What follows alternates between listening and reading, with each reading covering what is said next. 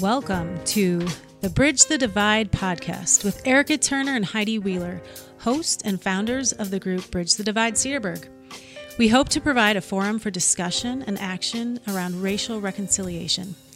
We seek to identify instances of inequality, foster empathy, and educate others to recognize their part in problems and solutions in Ozaukee County and beyond.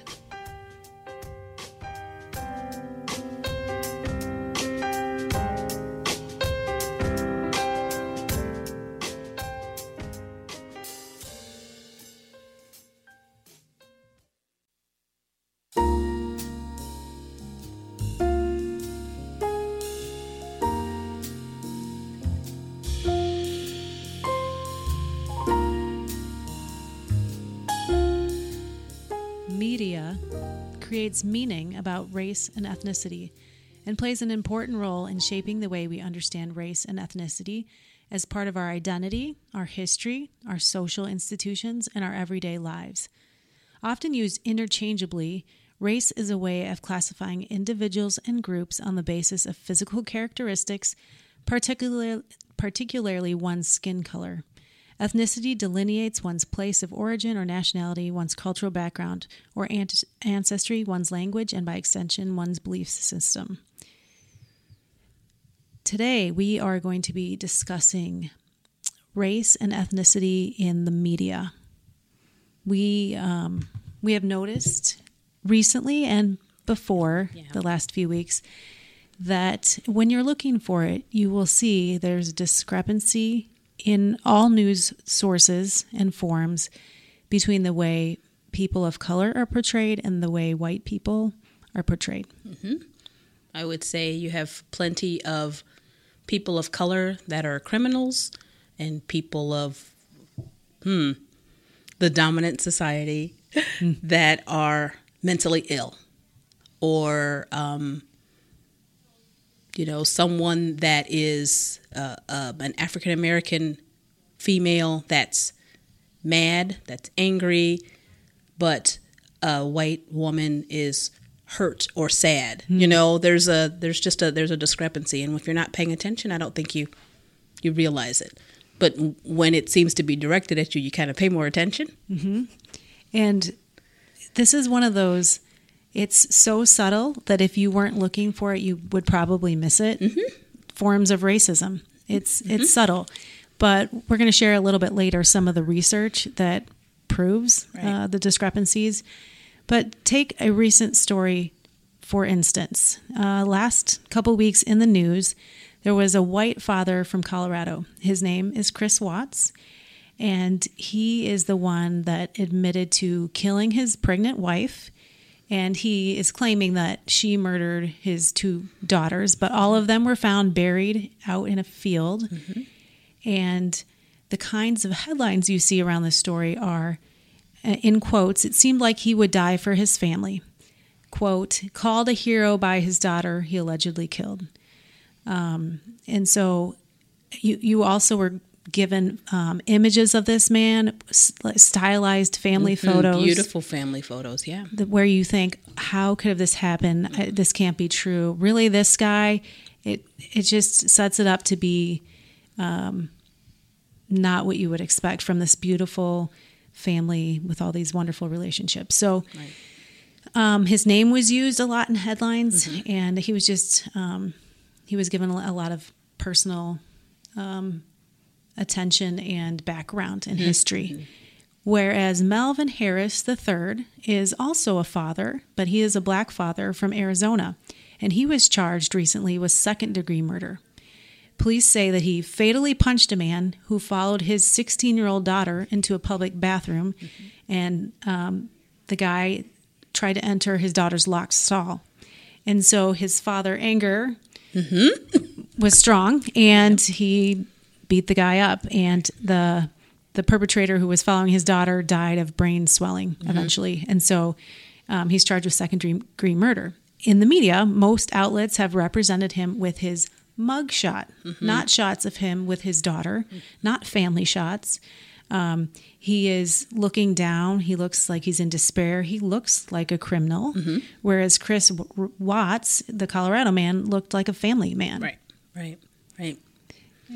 So, um, you know, again, subtle if you're not looking for it, but what would these two different depictions cause the people who are taking them in Correct. to internalize? Uh, one, I don't know what they're thinking about Chris Watts because that's a crazy story. But at least for Melvin Harris, the black father, it, it, it didn't use his name in headlines. It said uh, father charged with second degree murder. It didn't give a lot of his history or personal background.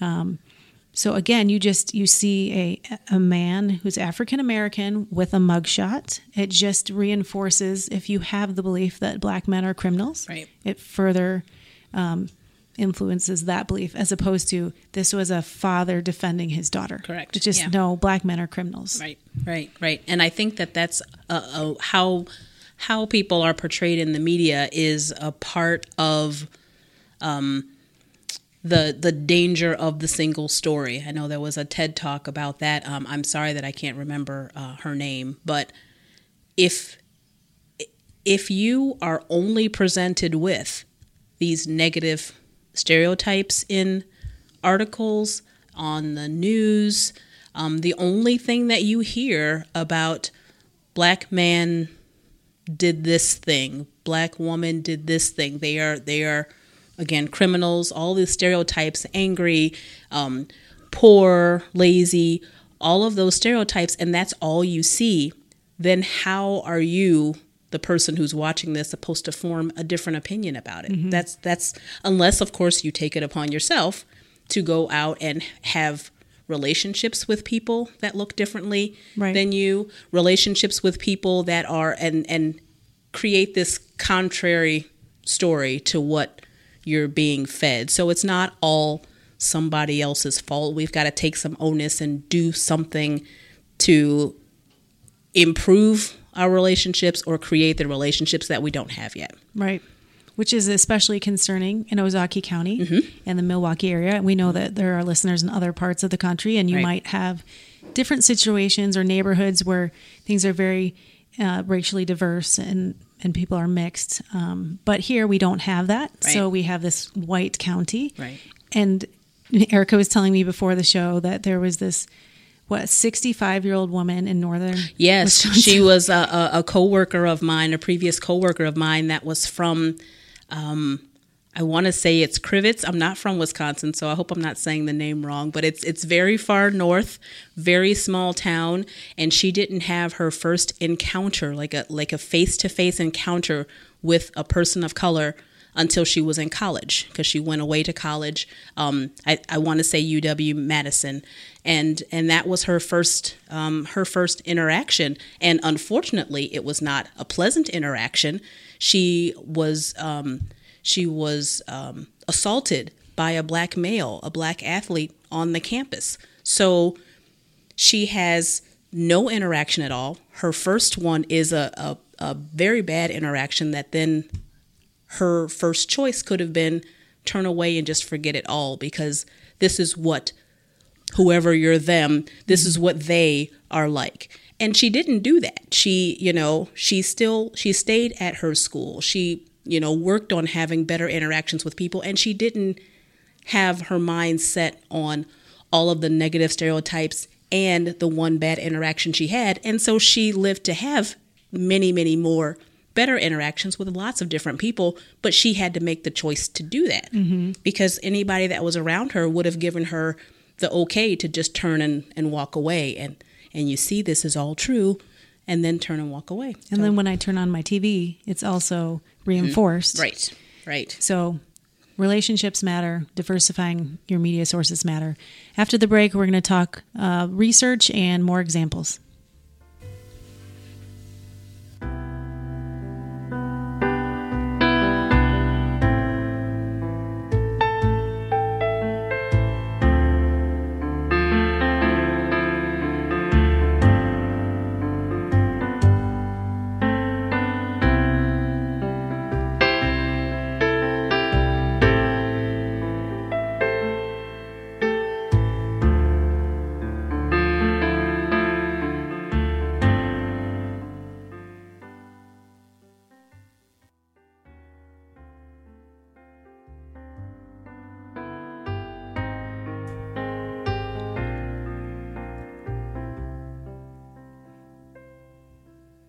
So, recent research by Travis Dixon, a communications professor at the University of Illinois at Urbana Champaign, concluded that what we already know major media outlets routinely present a distorted picture of black families, portraying them as dependent and dysfunctional, while white families are more likely to be depicted, depicted as sources of social stability.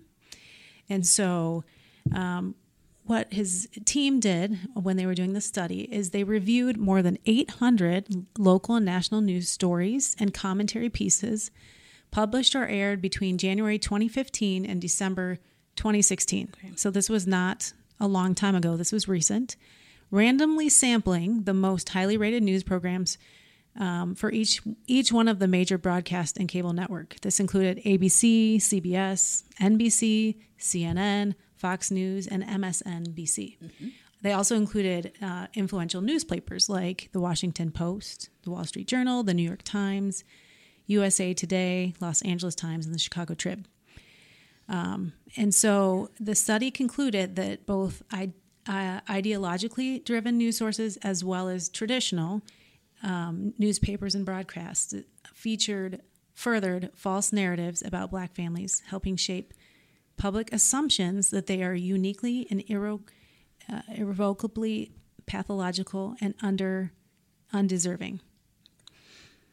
So, for instance, that, that kind of hurts. That does hurt. that kind of hurts. Yeah, yeah. It's I. I don't know. Is it is it because there isn't a diversified workforce that's working for the the television stations or working for the newspapers that could counter some of the stories. You know, it just it I don't know. I wish I didn't um so this was I got this out of just kind of a briefing on uh-huh. the study. I don't know if he had conclusions or takeaways. Right. We can brainstorm in a minute, but uh, for instance, the black families in the media mm-hmm. represented 59% of the poor portrayed in the media but account actually just for 27% of Americans in poverty. White families make up only 17% of the poor depicted in news media, but make up, in reality, 66% of the American poor. Mm-hmm. Um, black people were also also nearly three times more likely than whites to be portrayed as dependent on welfare, and black fathers were um, shown spending time with their kids about half as often as white fathers. So these are some of the concrete takeaways from the study. Mm-hmm. I don't know, and I and I feel like I feel like we need to put out a disclaimer too that you're you're listening to um, an African American female and a white female, and and our viewpoint on things, but I certainly don't pretend to represent all of Black culture all of black lives you know um and and i i don't want us to forget that there are other people of color in situations. So i wonder if he had you know gone to a reservation and talked to native american families that are mm. struggling in a place that they didn't choose to be that they were you know their their whole lineage forces them onto a reservation because of how the country was founded. And and who speaks for them I mean, at least that we're here trying to speak for people to at least mm-hmm. open up someone's mind and say, maybe you should think about this. Maybe you should. Um, I think one time you talked about being curious. Maybe mm-hmm. you should mm-hmm. just become curious and and find out how this is for other people or why it's this way and figure out how we can change it. But they're just, it's very sad. I think it is sad, uh, and there's a an aspect of humanity that we we get very passive. We're tired. We're busy. We um, we we get to the point where all we want to do is sit on the couch and watch Netflix yeah. and eat ice cream at night. Yeah. Not that I know or anything.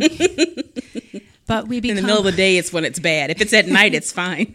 right. Nobody sees it. It's not happening. I don't eat carbs. Right. but we just we become very passive recipients of things right um, and to to go beyond that and to wake up a little bit mm-hmm. I, I don't like using the term woke all the time because mm-hmm. it's just it's kind of overplayed but right right i mean that in all areas of life to wake up and to be um, in touch with other human beings, to get out of our our comfortable, easy lives, Right. and to go into places that initially might feel uncomfortable and challenge our past viewpoints is the only way that we're going to live awake to those around us. And why not do that now, right? Waiting to do that in well, in a couple years, I'll is it going to get any better? Is it going to get any easier? It might it's going to be difficult to make the leap anyway. So, you might as well get going at it. Right.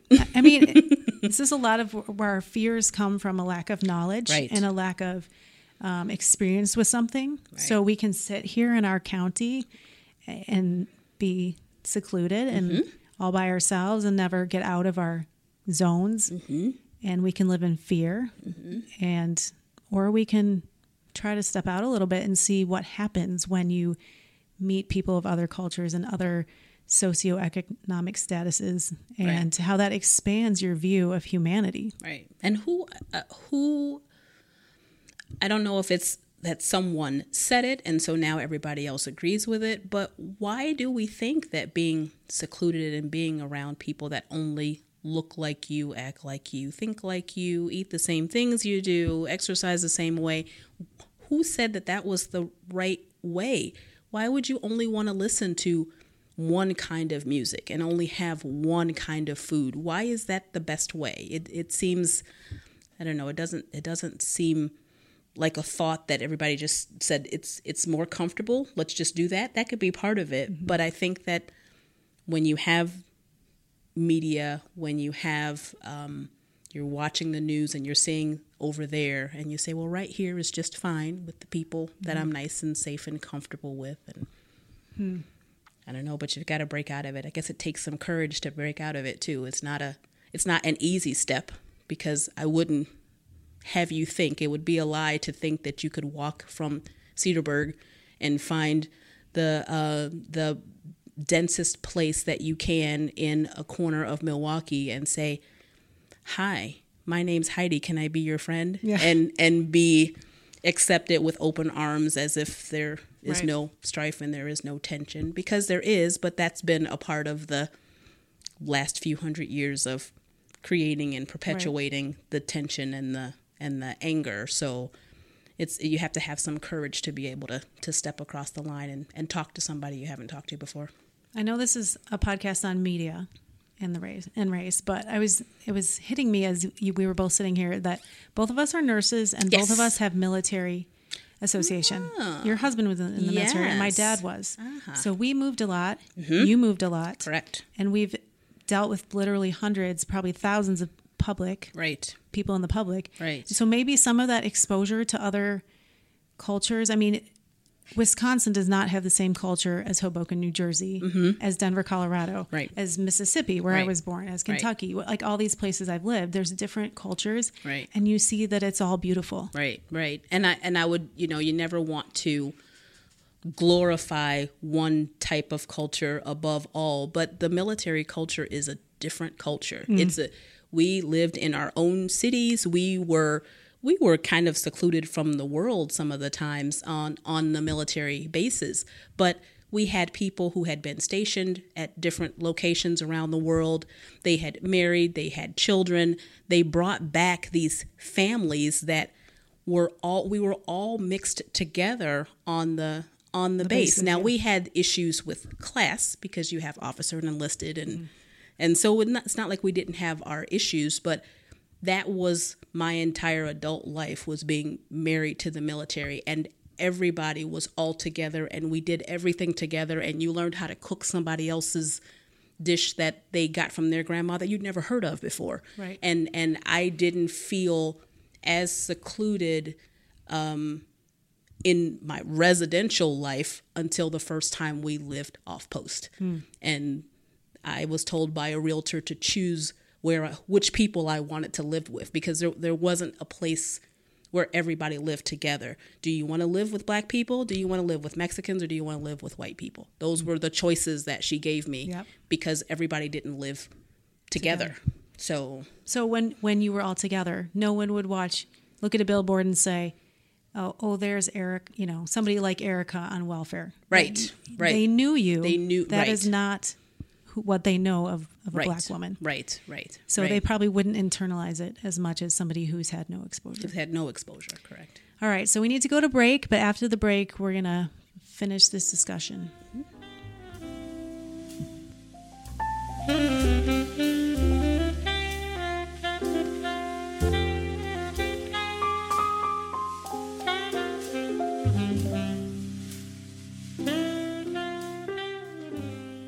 So this is your first Bridge the Divide post production check here. Um, we talked a little bit ago about my experience as a, a military wife in the army, and um, it some of the things just that I spoke about just didn't seem complete. It didn't seem like it got the complete story. So I wanted to kind of give just a little bit more information um, about my opinion of, of our life in the military. Um, I discussed how we had so many different cultures running through our neighborhoods in the military, um, my husband's work life, and and the experience in the military really allowed us to live among so many different people. They were they were from uh, various races and ethnicities and cultures and different nations, and I really enjoyed that experience. It and I think that, like Heidi said, it really increased my my comfort level in living among and working with people who weren't necessarily the same as as me. They didn't look the same.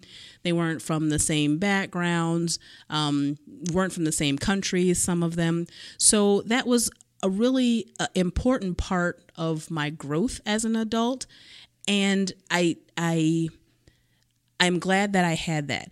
But I also wanted to make sure that we didn't assume or didn't have the takeaway that the military life is some kind of post racial utopian society. It really is a microcosm of everything that's happening in every other um, city and institution in America. It still has problems with not only class but problems with racism and and I think that that's because the the ugliness of racism really is woven through all of our systems, all of our institutions, and it's just around all the time. So I, I wanted to make sure that um, I, I, didn't leave you with the thought that that the military um, was above reproach in some of these issues that we're talking about. We're talking about what we see now in regular city life, but we did experience some of those things in the military, and it was just a big culture shock for me coming from living the military life into the civilian life, even with some of those same um, problems. So, segregation and racial issues and um, uh, fear and distrust and miscommunication among the races happens just as much in um, our military community as it does out in our civilian community now.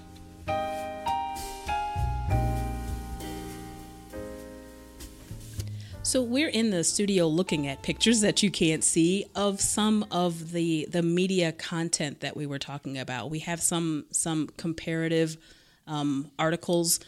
Um, some I have a couple from Hurricane Katrina, um, and there was a picture of a young black man wading through the water, um, carrying. It looks like there's food and items wrapped in a plastic bag, and he's dragging them through the water. It's chest deep water. And the article um, reads A young man walks through chest deep floodwaters after looting a grocery store in New Orleans. Uh, and then there is another article from a different newspaper of uh, it look it could be the same picture. There's a young white man with a um, a backpack and dragging some items with a baseball cap on, and um, the art, the headline is two residents wade through chest deep water after finding bread and soda from a local grocery store after Hurricane Katrina. Hmm. So, so should see Erica's face. I don't have my face filter on. thinking, um, yeah. So you know we're doing the the exact same thing, and and I'm sure that both men are hurting this is this storm came nobody knew what was happening what to do they were scared they didn't they didn't know if they were going to survive this and they had to go get food So why is the the black man looting and why is the white man finding mm-hmm. food? Right. And I have one where there's two different pictures of mothers holding crying babies. One is white and one's a woman of color. Um, neither baby looks happy. Both mothers are holding their babies. And in one of our Bridge the Divide meetings last year, we held it up and we didn't, I don't think we took answers or anything. No, no. But we just, we asked people to think about what's your first impression when you see these two pictures side by side. Mm-hmm. It looks like the white, both mothers are comforting their babies. Right. But I think something to think about is are you making up a backstory to go with either of these pictures? Right. Are you thinking about the black mother? Oh, she probably has four or five other kids. She's on welfare. Or maybe she's taking drugs and she has a crack baby that she's holding. Mm-hmm. It- you have to go into your own mind and think about am I actually treating these pictures totally equal? Right. Or do I have some biases that are showing up? Right. Because the media has groomed you to. Right. it, it's true. They that's it's um it's I guess it's not indoctrination. That sounds like a, a state I don't want us to get to. Some sometimes I I kind of feel that way. But if Right. you're always showing these stories and you are in charge of creating the headline, you can frame it however it is you want. Mm-hmm. And and it's up to us on the receiving end to say, I I really don't believe what you're selling here. I don't, but but they're selling a story. So, and I have one of uh, a male and a female that are both white that were, um, I think they were going on a, a, a crime spree. And it's they. I don't know if they ever actually used a weapon. I don't know if anybody ever got hurt. But in the pictures that they show, which you know look like they're school pictures, maybe um, it's teen sweethearts on a, a Bonnie and Clyde style crime spree. It's not sweet. That's so sweet. I mean, they they love each other. It's just they got caught into some bad stuff. Those those kids. Oh, those kids. And then we have um, two black males. I, I want to say late teens, maybe early twenties, and and they are you know dangerous suspects, wanting on wanted on several robberies, and they they have what looks like maybe mugshots that that are shown as their um, as their pictures with the article. So so again, it's it's the the job of a reporter to report information.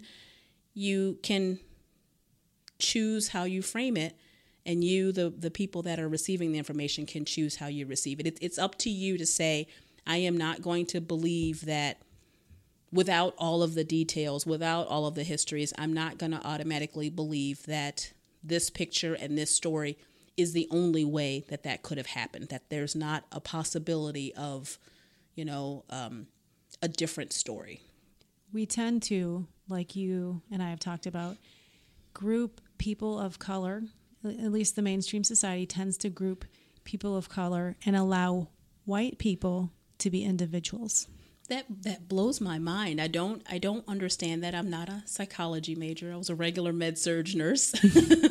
but how is it that if you see um, a black man on the news do, with some kind of criminal activity, then it's yep. You see, I told you that they are like that. That it's a it's a global thing. That's what happens with those people in their neighborhood versus a white man that's on a, a ha- is a criminal or has been accused of criminal activity is that one guy He's a something must guy. have happened to that guy. That one guy is bad but he certainly doesn't represent the entirety of his race. Right. so it's um i don't know again if that's something that we learned in school. I don't know why why we do that. Sometimes it doesn't seem like just a, a natural thing that we gravitated to. It's we've we've heard it we've seen it we've kind of gotten used to it and so we think it's so. Well, it's the way it's been done. it right And right. so I don't I don't know if we can change the media, but if you are a person of influence, mm-hmm. you can start with any small thing in your sphere of influence. The way mm-hmm. what you post on Facebook, mm-hmm. uh, the way you talk about the they, questioning headlines you see and pictures you see, and starting to have a little bit different perspective or eyes when you look at these things, like you said before.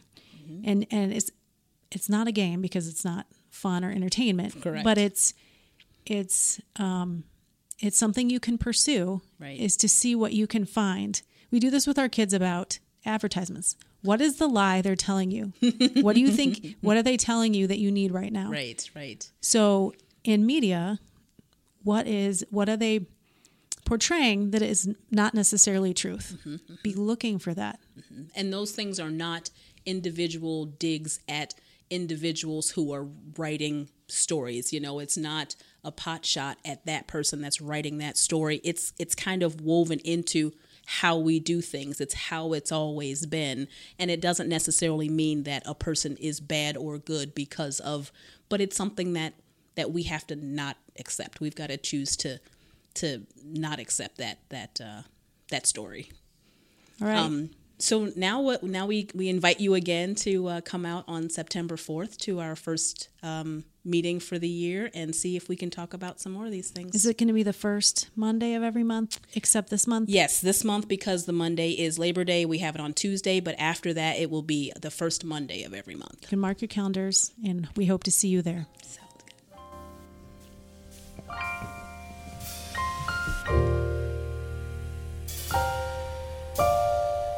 Bye.